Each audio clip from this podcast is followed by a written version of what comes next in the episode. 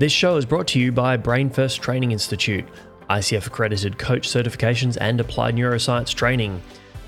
To become a brain-based coach, get certified in applied neuroscience, and stay up to date with what's happening in the world of applied neuroscience and coaching, join our Brain First community over at brainfirsttraininginstitute.com.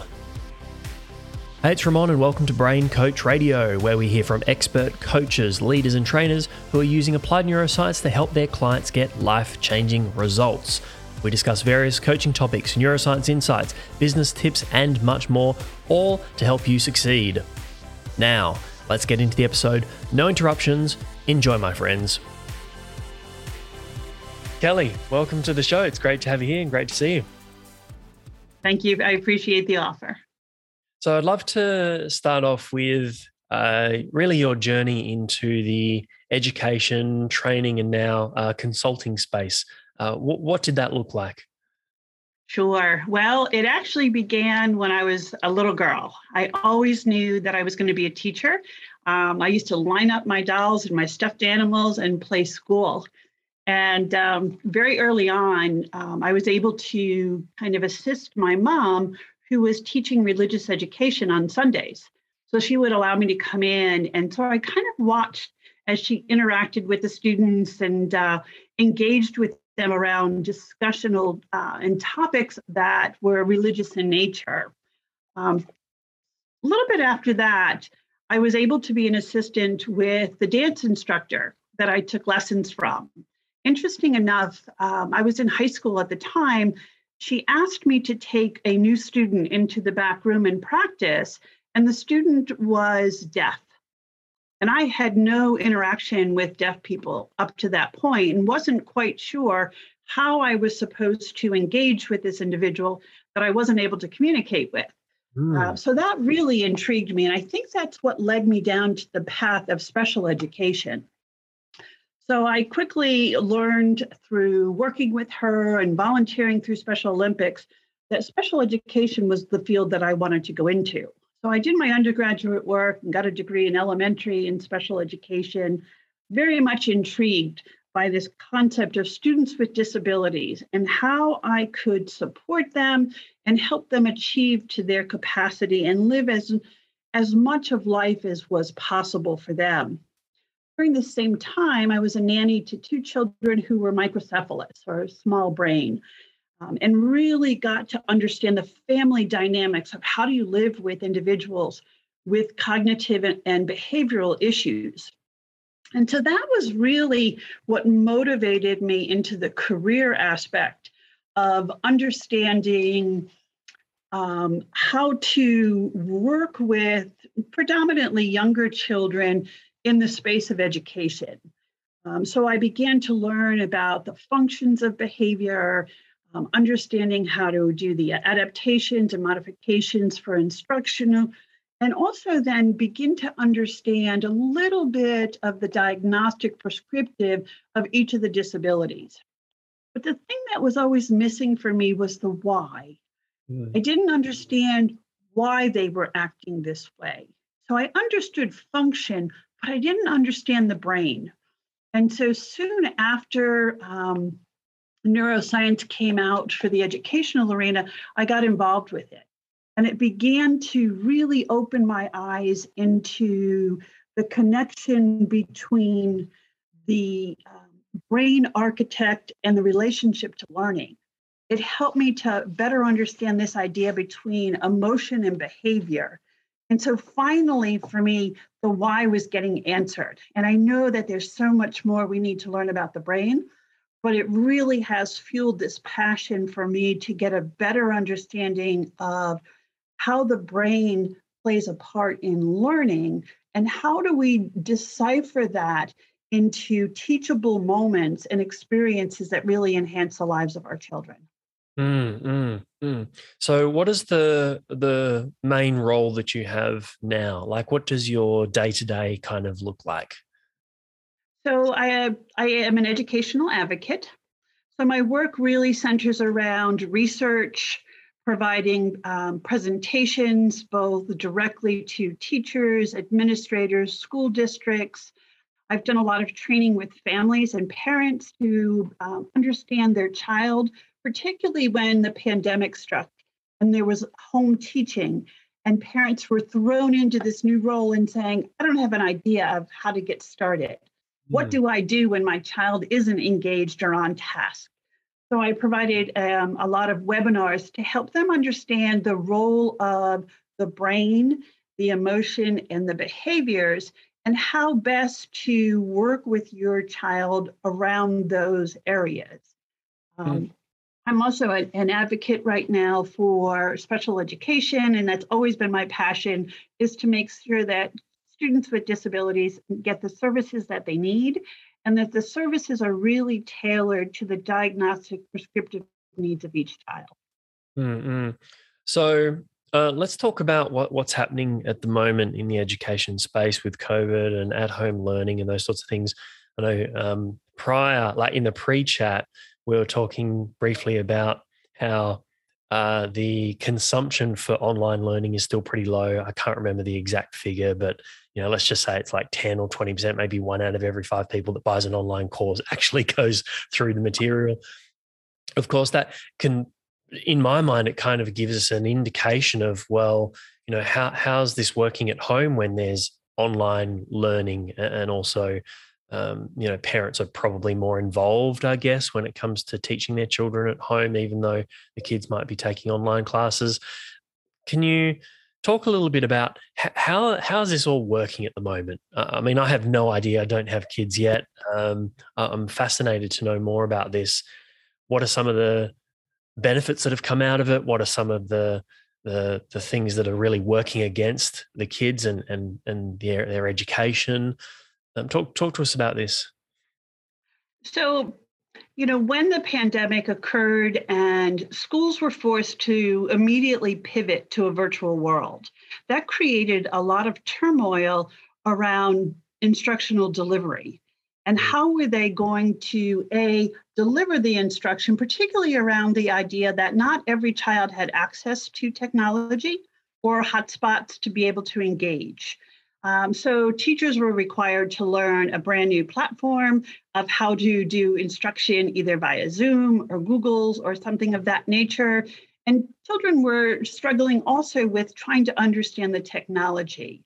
So the initial onset was shaky at best. You know, there were a lot of school districts rallying around getting support to provide computers and hotspots to every child. Once that was settled, the next thing that we had to think about was what was actually going on in the home. So we know that, A, the brain is hardwired for connection. And that connection was missing. And that the brain looks for patterns. And those are what are created through the routines at school. And all of those routines had been disrupted.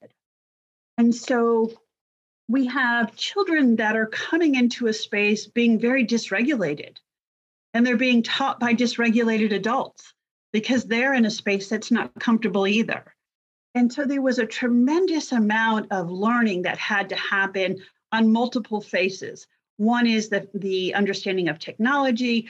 The other is how to engage a learner when they're not there. So you can't use that human connection the same way we could in a classroom where we would have proximity. So children were faced with trying to manage the device, manage technology when it may be coming in or out, or maybe they had to do it asynchronous because their sibling had the computer. We also had to think about the learning environment for our children. And as we know in education, we need to create a learning environment with an absence of fear so that the brain is able to engage in the information that's being presented. And so when children have all of these uncertainties, all of these anxieties, and perhaps a chaotic home environment, it's really difficult for them to be able to engage in the learning and then be able to implement that learning through whatever tasks that the teachers design. So there's been a tremendous amount of learning that's had to happen. I will tell you that the teachers have been incredibly creative in the process and found numerous ways to engage children. whether it's through, you know, different apps that they're using, different activities, breakout rooms. So they began to understand how to best use this platform to engage children to dialogue. And we know that children have to have a voice in school. Kids have to have that opportunity to collaborate. And so that pivot up front was a little messy to begin with, but I think it's gotten much smoother. Some children have totally benefited from this idea and have actually developed better relationships in some sense with their instructors. Mm-hmm. I've heard children talk about how they've been able to see their instructor as a human being and not just somebody that stands in front of class and delivers instruction. Wow. So there's been some pros and cons. I think our children with disabilities have suffered because they truly need that connection and they need a tremendous amount of modifications and accommodations to enable them the opportunity to engage. So it's been very, very challenging in that area. But, you know, like most things, there have been pros and cons to this idea of virtual learning. And now as we come back to the classroom, there'll be turmoil there too, as children have to learn how to engage in the structures of the classroom. And teachers have to learn how to engage with these children that are returning back to them who weren't the same children that were there a year ago. Mm. Do you think there is going to be any kind of medium to long-term impact on children's development? Kids that have gone through this when they're in the developmental stage, or has it just impacted the way that they learn?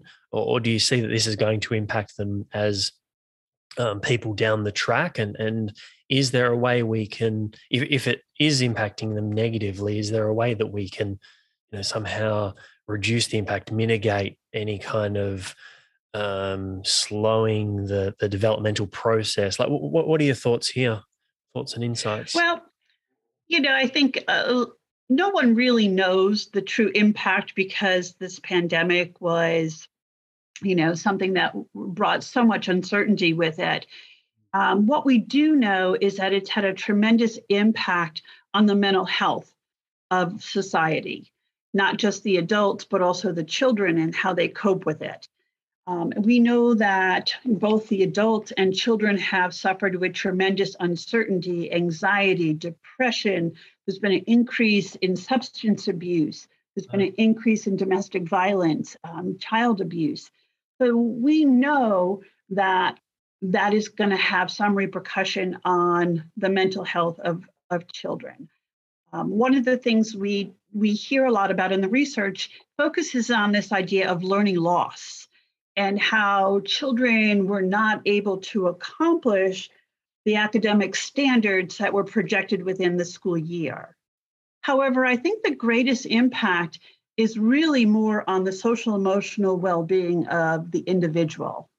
And I think rather than the focus being solely on this idea of learning loss and how do we make up for that, I think we really need to work on helping the educators understand the neuroscience behind it and be able to deal with what the children are bringing into that learning environment.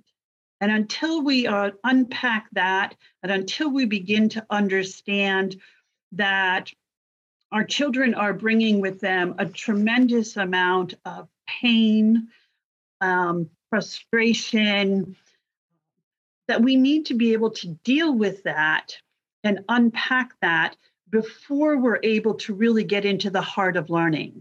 So we need to be able to help them to put aside that fight, flight, fear that they are so consumed with at the moment, so we can begin to get into the thinking brain.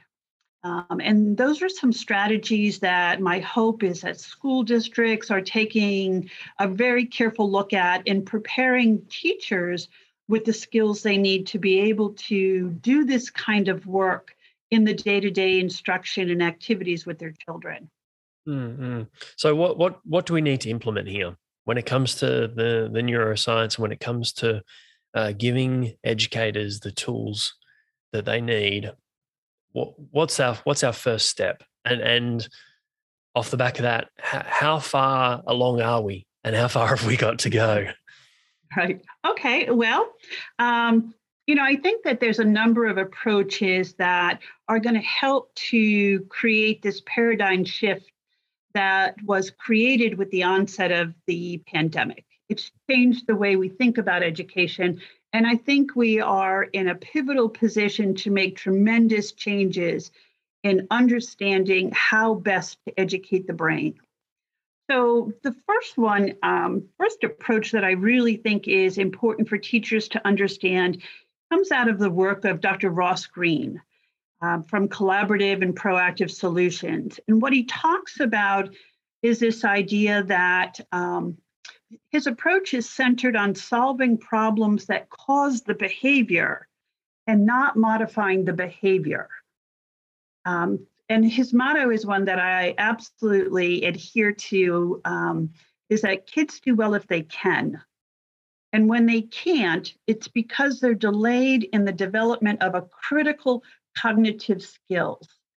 Mm. So when children are unable to demonstrate the expectation, it's because at that moment, the demand has outstripped their capacity. And, I've taught this concept for years and years and years, and it's really hard to grasp when you think about society believes kids do well if they want to. So if a child wanted to sit and listen to a show, they could do it, but yet they can't sit still in a classroom.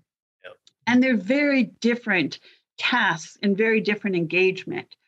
So the difference here is that instead of trying to change the behavior, what we're asking the adults to think about is, what are the lagging skills? What are the expectations that the child's having difficulty complying with? And then what are those unsolved problems that the child needs help with? So if we begin with just this thinking that children do well if they can, and I apply it in my other work with adults of, if you think about a coworker, and if a coworker is really not pulling their weight or having difficulty in a particular area, the first thought should be, I wonder what's getting in their way. Mm. Instead of, that person isn't doing their job, they need to get fired. And so it's a very different way of thinking. And as a school administrator, that was always the first thing that came out of my mouth is, what's getting in the way? So if the child isn't doing what you asked and they're demonstrating aberrant behaviors, what's getting in the way? So I think that's the first paradigm shift is you're thinking about that. Love it. But then we get into the neuroscience. And I think it really goes hand in hand with this approach when teachers need to understand the architectural structures of the brain and their role in learning. So they need to understand the neurochemistry in terms of the secretion of hormones and how do we secrete these hormones and when are they involuntary? So if a child is consumed with fear and stress and they have a cortisol brain, we're not getting to rational thinking. We're in that fight and flight mode and children aren't available for learning. And so this idea of punishing that behavior, instead of stepping back and saying, I wonder what got in their way. I wonder what they're afraid of or they're trying to move away from at this point in time. Two other things that I think are really important when we're just looking at the architect is understanding this idea of neuroplasticity. And that as educators, we have that opportunity to create experiences that will change the brain. And so by creating these learning experiences, where children are able to have a voice and children feel empowered to be creative, we're giving them this idea of maximizing their concept acquisition in the lessons that we're teaching. Myelination is another one where even though children don't need to understand it, adults need to understand what are we myelinating in the classroom? Are we myelinating these negative thoughts around, I'm not a good student, I can't do this, I'm never going to learn it? Or are we myelinating this idea of the growth mindset that says, I can do this. I might not be able to do it yet, but I will be able to do this. And then, of course, the executive functions. And I do a lot of work in my trainings around understanding executive function, both from the adult side and from the child side. So if the adult A understood their own executive function and where their strengths and weaknesses were, they also need to understand the children in the classroom. So when they're designing lessons, they're working towards the strengths within the executive function. And then they're remediating those functions that are not as strong.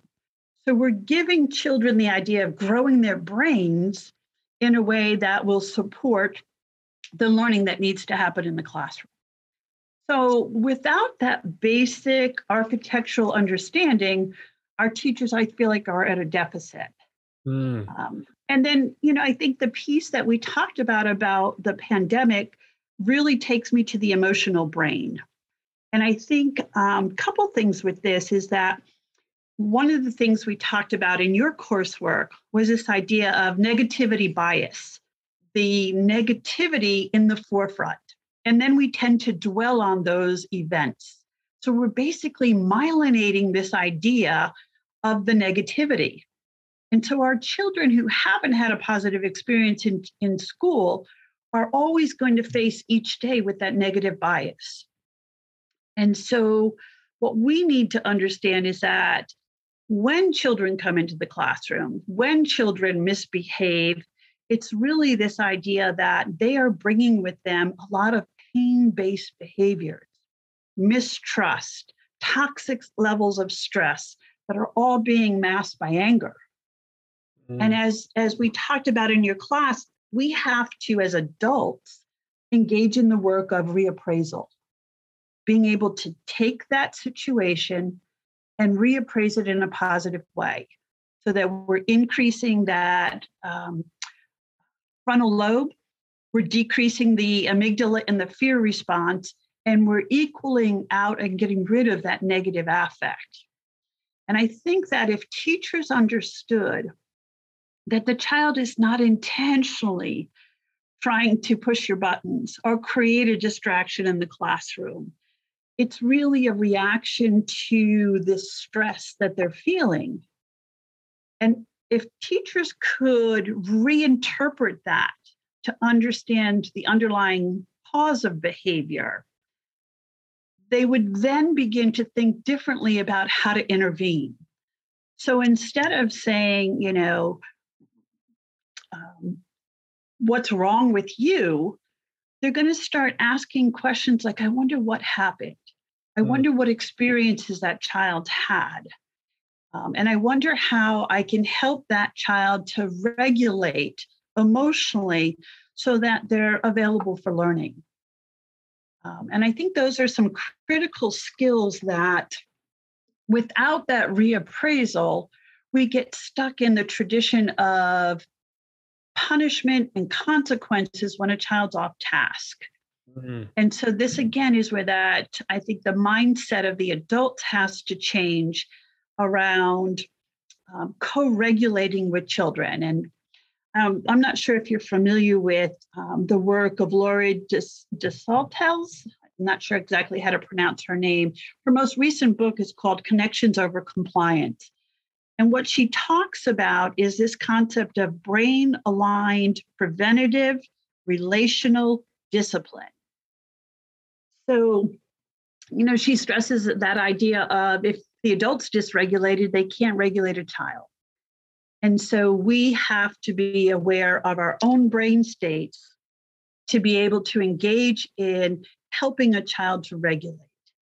And that it's a collaborative process where the child has an equal voice.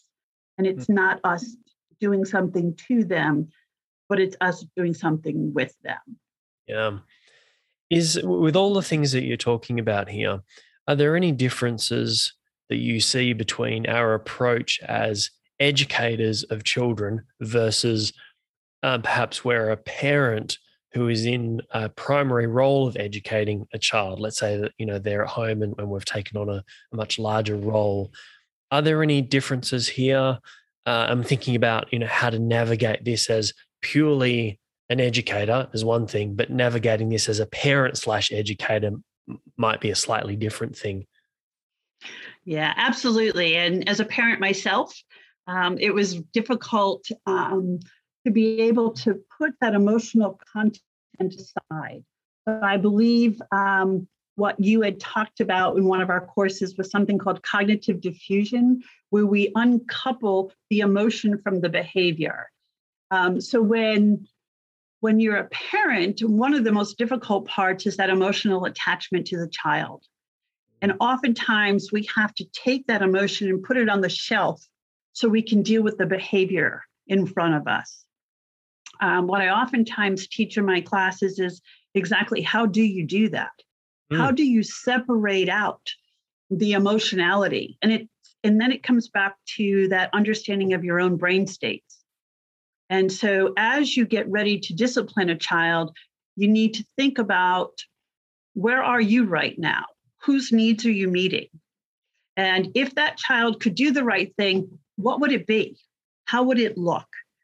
So, you know, I know as a parent, when your child is struggling, it's extremely hard for us to let them engage in that struggle. And as educators too, sometimes we become the helicopter parent or the helicopter educator, and we don't allow children to struggle with these concepts. So as a parent who's now forced into the role of educator, it's really important to take a look at how do you separate the behavior from the child and understand that right now the behavior is what you don't like. Yeah. There's unconditional positive love for your child, but it's the behavior that you don't like, and not to mix up those two concepts. So we teach a lot around mindfulness and how to employ those strategies so that we can kind of deliberately focus our attention and our awareness on the behavior and separate out our feelings at the moment. And mindfulness is also something that is so wonderful in the schools because it allows us to take a break from whatever's going on in the classroom. You know, whether it's a chaotic moment, whether it's, you know, a highly intensive, structured learning activity, that we just need a moment to relax our attention, relax our brain so it can process this information. But in terms of parents, you know, they were forced into this role. The good part is they got a glimpse into what teachers go through. The bad part is they weren't equipped with the skill set necessary to be able to effectively necessarily manage it. So they were learning on the fly. But I think between being able to understand your own emotional states, your own brain states and where you're at, and helping your child to get from that emotional response up into the thinking brain is what helps everyone kind of get back on track. What's the approach or strategy that has had the biggest impact that you've seen when it comes to children and helping them in their educational life? Well, I think the number one strategy that I preach is about developing connections and relationships. And there's tremendous research out there that really speaks to not only the fact that we're hardwired to connect, and that through that connection, there's a tremendous amount of development that occurs, both cognitively, emotionally, physically, that changes as we connect with others. Unfortunately, with the quarantine, there was tremendous isolation. And we saw that this connection piece, this building relationship, was really impaired. And so when we go back and start thinking about building that relationship, one of the things we need to help understand is that there's unconditional positive regard for each and every child that we work with, whether it's your own or whether it's, you know, somebody in the classroom. But it's giving them this sense of compassion, even when they've done something wrong. It's accepting and valuing them without a judgment or being critical of the behavior or lack of behavior, depending on what the situation was. It's building these secure attachments with each child so that we create this sense of relaxed alertness within the classroom. And so with that relaxed alertness, we're able to get these children to be away from the pain that they brought in with them and begin to focus on the joy of learning and creating and, you know, that sense of inquiry of learning how things happen.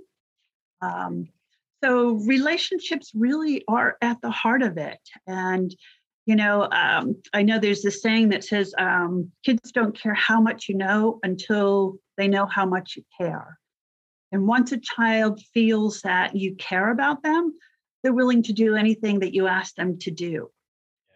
There's a lot of work around that with the growth mindset and Carol Dweck, how she talks about changing that mindset. And it really begins with the adults. And then I also really like the work of Brené Brown, who talks about how to learn to trust. And building that relationship is building a foundation of trust with our children, which then means we have to be vulnerable. And so she talks about having this courage to show up, even if you don't know the outcome. And for many of our children, particularly our children with disabilities, and most of my work has been with children with emotional disabilities, and they show up every day. Every day they show up. They have no idea what the day will be, whether they'll have any success or whether it will be another day of crisis for them. But they have the courage to show up. And as educators, we need to have the courage to build a relationship, to let them be seen, to let them be heard, and to show them that they're worth it. And so at the cornerstone of any successful learning experience is this idea of relationships, whether you're in a classroom or whether you're with your friends or families. Relationships is really what drives that connection and that ability to grow. Mm-hmm. How far have we come with this, with everything you've been talking about, with the relationships, with the integration of some of the neuroscience and getting educators and even parents to understand their brains better and implementing a lot of this stuff in the classroom? How far have we come? How far have we got to go? Well, I think we've come pretty far in understanding the importance of relationships. You know, that research has been around for years and years and years. And it's something that really is taught and stressed in undergraduate work. So teachers are coming out with the idea of you have to build the relationship. Now, the how-to is the hard part. Yep. And that's oftentimes where they make mistakes of how do you build this relationship that's built on respect. When it comes to kind of where we're at, I think that the trend in education is that there's a lot of work being done around social emotional learning and understanding this idea of trauma. And the work got started when there was the ACEs study that looked at the negative impacts and how it impacts our child's development. But I think the pandemic has also shown the light on the fact that these children are going to come back with mental health issues. But I think what we're missing still is this understanding of educational neuroscience. It's that why. So yes, we might understand some of the social emotional learning components that need to be there for all children to be well-grounded and good citizens. But I think we're still missing this understanding of why. Yeah. You know, it's the underlying brain chemistry, neuroscience component that helps us understand what's going on in that brain and how do we help every brain learn. So I think that's the area that there's still tremendous amount of work. Thankfully, there's more and more research coming out every day in the field of educational neuroscience. The question is it in the undergraduate development courses for our teachers, our social workers, the primary beneficiaries for our children to be able to understand how to get to the heart of learning so that every child feels heard, valued, and accepted for what they bring to the table. How do we make this happen? Because even when the research comes out, and this was one of the reasons why I got into applied neuroscience, is I didn't have the techniques and the strategies to be able to use with my clients, because when I went searching, it was all theoretical. It was all, particularly 10, 15 years ago, it was all medical research and these sorts of things. So even when we've got more applied neuroscience type research coming out now, there's still when I we can talk about it, and I can talk about it with my students, and I can talk about it with other coaches who've been through our program, and it's kind of become more common with us. But I can walk out on the street and 99 out of 100 people won't have a friggin' clue what I'm talking about. So right. How do we actually get it into the real world, and so that it can start having an impact? I have a couple of thoughts around that. So much like children with disabilities, we had to demystify this idea of a disability, because back before federal law, these children weren't educated. They weren't allowed in the schools. And so when we think of neuroscience, most people think, oh, nope, don't want to go there. I don't understand the brain. It's too much. I don't like the jargon.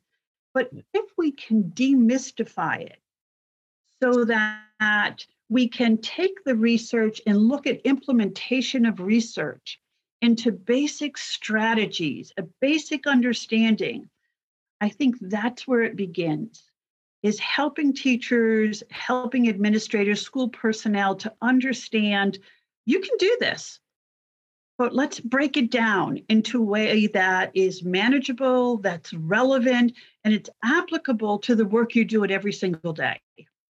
I think one of the terms that I've heard is initiative fatigue.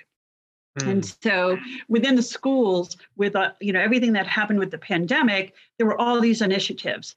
And I think right now, to bring up neuroscience, they're thinking, nope, not going to happen. I've had enough of interventions. I'm done. But what's missing is this understanding is that every child brings a brain every single day. So we have something to work with every single day in that classroom. What we need to teach our teachers is how to embed brain-aligned strategies, both through the academic as well as the behavioral and discipline side, so that it becomes the norm in schools. So I think it begins with our undergraduate coursework. I think it begins with our in-service professional development for teachers and administrators, and even at the district level. The research is there to say that when we use educational neuroscience, we have students with academic gains, we have increased motivation, increased engagement. The problem is we need to unpack it and put it in the hands of educators and school personnel in a way that they can understand, that they feel confident in implementing, and that they can move forward and do it seamlessly throughout the day with their children.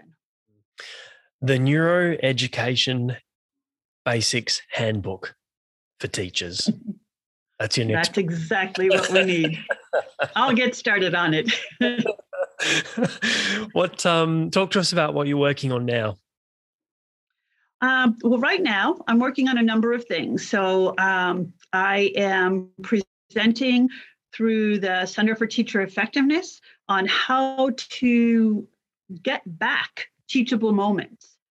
So instead of spending time on minor infractions, how do you set up expectations? How do you set up your classroom so that every child is able to get their needs met without disrupting the learning environment? And so it focuses on, the teach-tos and making sure that teachers explicitly teach children, how do you get your needs met in this classroom? And then looking at how do you do unconditional positive regard for every child. So I'm working on taking some of that work and those trainings and embedding it across the fields to areas like positive behaviors, interventions, and supports. A lot of schools implement PBIS. So there's this multi-tiered system of support. And this work of neuroscience fits in beautifully. I'm working on helping schools understand what does that look like. I'm also doing training for parents to understand how to help their child with some of the anxieties of going back to school. How do we help our child develop the healthy mind? How do we understand the emotional brain? So I'm doing trainings with parents, both parents of children with disabilities and without. I'm also working on writing some curriculum in terms of embedding some of these day-to-day practices within lesson plans so that teachers understand it's not another thing we do. It's just good teaching and making sure that children are ready. Much like an athlete warms up before they get engaged in their workout, same thing with our children. Let's warm up those brains and, you know, make sure that our children are in optimal condition for learning. Mm-hmm. Love it. So as we're coming to the end of the show, any final thoughts for our listeners, for the parents, for the educators, and even for just people who, you know, generally would like to know how to use their brain better, particularly in a learning environment? Sure. So I think it's the first thing I would advise parents, educators, people working with children, regardless of what state, is that the best way to care for our children is to take care of ourselves first. That we have to be in optimal condition so that we can help our children be the best they can be. We have to practice gratitude every day. You know, we have to combat the negativity bias, and particularly with all that's happened in the last year and so much negativity around, it's just practice gratitude every day. Change the narrative of your story. Change the narrative for our children of their stories. Engage in the work around the paradigm shift so that you truly embrace this idea that people do well if they can, including our kids. And that rather than think about what's wrong with that child, thinking about what does that behavior tell us, whether it's the child or someone we work with. Being very aware of our own brain states so that before we respond, we think about where we're coming from. And this, again, goes to any interaction. Engaging in the work of that reappraisal, reinterpreting, and mental contrasting, which I think for me has been so enlightening to just think about, wait a minute, just shift the way I think about that. It's not so bad. And if we can engage in that work of stopping and really thinking about it. And then, of course, working on building positive relationships, seeing the good in everyone, and giving them that unconditional positive regard, and figuring out what's getting in the way when perhaps they're not meeting your expectation. And maybe you need to reappraise what your expectation is. So I think there's a lot of work we can do in terms of shifting this paradigm, so that we're engaging with one another at a different level in a way that perhaps more compassionate, a little bit softer, much kinder, and less judgmental, so that each of us can really thrive in the work that we're doing. Kelly, it's been an absolute pleasure talking about this. These are such important topics, and I'm happy that we're getting the information out there. Where can people go to connect with you? What's the best place? Well, they can find me on LinkedIn. So Kelly Spineau, LinkedIn.